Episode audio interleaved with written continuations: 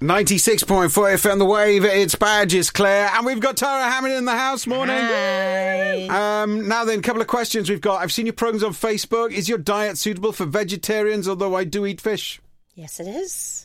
We've got loads of different types of recipes, meat ones, uh, fish ones, and vegetarian and vegan ones. My sissy, she was a vegetarian and she lost six and a half stone with me doing that. So, yeah, I mean, you know, the, the basis of this, you know, sometimes people say they're vegetarians and really they don't eat that many veg.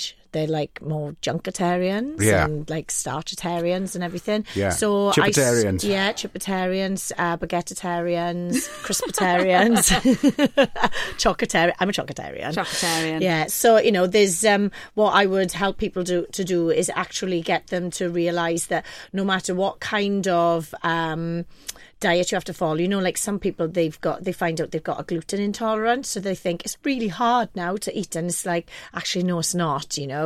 Um, you know, you can do so many different things with lots of vegetables and fruits and, um, you know, pulses and things like that. Um, lots of textures, lots of spices. So plenty of things you can be doing um, if you're a vegetarian or a vegan or um, you don't want to be a junketarian anymore. Or a chocolatarian. Or a chocolatarian. I think, I, I think, to be honest with you, you'll always be a chocolatarian. And you'll always be and a cakeitarian, Badge. Absolutely. Ah. And then there's monetarians, the monetarians that moan about everything they do. Do anything. You'll be a, you're, you're a monetarian as well, aren't you, Badge? I'm a monetarian. All right. All right. Stop throwing the daggers before the machine gun comes out. All right? Don't bring a pea shooter to, to a gunfight. I'm getting confused about breakfast. Is it new? Is it Badger and Claire? No, I'm joking. I'm getting confused about breakfast. Is it the most important meal of the day? And should I have it early or wait as I'm never hungry in the morning and I can't stomach it? Our, our kids are a nightmare for this. Uh, Soph, out the door, I don't think she has anything to eat other than a biscuit in mm. the morning. It, it is horrendous to get kids to eat. Yeah. Um, and then there seems to be some sort of point in life where some wise person will say to you, breakfast. It's the most important meal of the day. Eat like a king at breakfast, a queen at lunchtime, whatever that is, and a princess in the evening. Or a pauper in the evening. Is it something like that? Or a princess. Yeah, or a princess. Yeah. Yeah. I like well, to eat like a queen myself. Yes, I, I eat like a queen as well, and a king, yeah. and a joker. I like to eat like as well.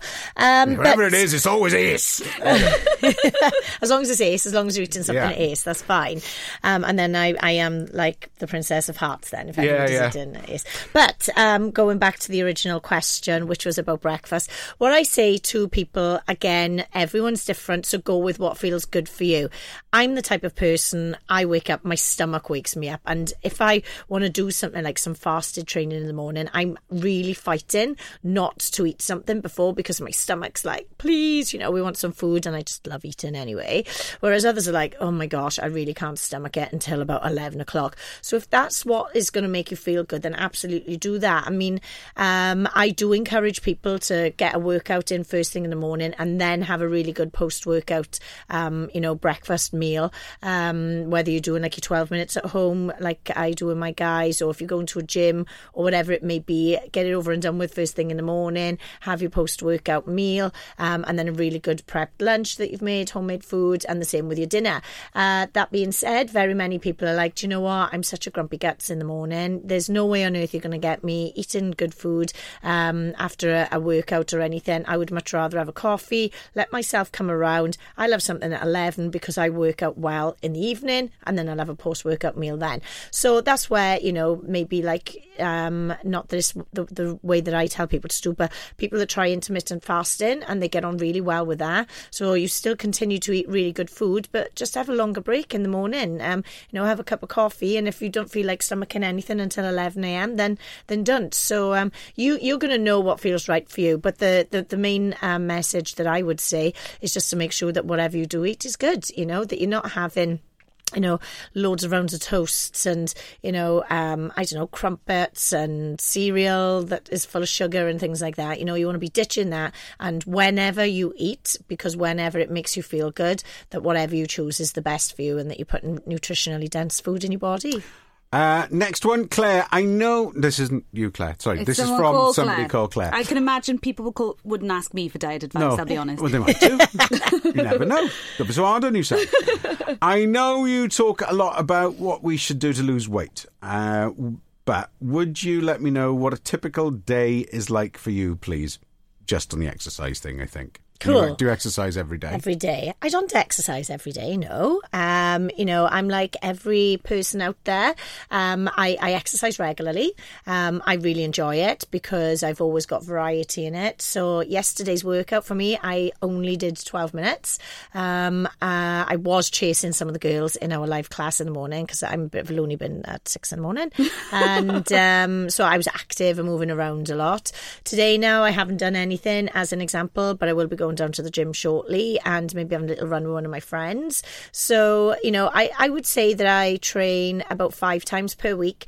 When I do it, you know, I work out really hard, get a good sweat on, I lift heavy weights. Um, I'm I absolutely love doing my legs and my bum because that's what I love doing. Um, a little bit on my upper body um, with good weights and my core and some plenty of, you know, cardio. Um, I do like the boxer size classes.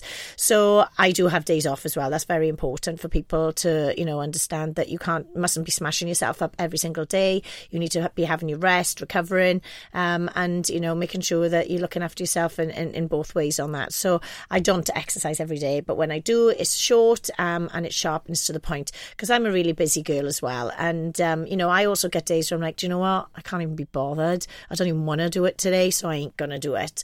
Um, We all get those moments. And as long as they're not every day. Yeah, as a, yeah, as long as you don't get the I can't be bothered every day. You know, we, we all need inspiring. And, you know, I go to other people's classes. I have a personal trainer. Sometimes it'll push me through it if I'm like, I need to kick up the butt too. So, you know, we're all the same. The main thing is, is that you do it and um, you remain accountable towards your goals. That's the body. Now we're talking about spirit. And last week we were talking about mindfulness. Yes. And two people got in touch with me after hearing the podcast and oh. told me that they go to mindfulness classes. Yeah. Uh, that you can actually go to every week. And it's a little bit like it's run by the same person that does their yoga class, but they do a mindfulness class. And yeah. They do two different ones a week, one on a Monday and one on a Thursday. I don't know where they are. You'll have to Google it. Um, but they say they are absolutely fantastic and they have changed their, not just their outlook on how they go about changing their food lifestyle mm. and their exercise lifestyle, mm-hmm. but also how they manage their lifestyle full stop. Yeah. Um, so definitely worth having a little look for one of those. one hundred percent. Um, and, um, you know, I always say with everybody, um, you know, sort your mind out first and um, you will be, be getting there. Um, I want to say a really quick hello to all my detoxers because I promised them I was going to do that. And also in a live meeting that I had last night, we were talking, you know, we were talking about the scales. Um, and then one girl came on and she was like, um, oh, you know, my, my, my thoughts and everything. I, I just, I, I feel like I can't do it. And I feel like caving and everything like that. I'm like, don't let your thoughts be so heavy. If only, you know, we, we didn't stress out about the physical scales of your body. But sometimes having like a mental scales of how heavy are your thoughts and, mm. you know, bringing yourself down and beating yourself up and feeling guilty for stuff. Um, my latest Facebook post onto my page this morning was about doing something for you and never feeling guilty.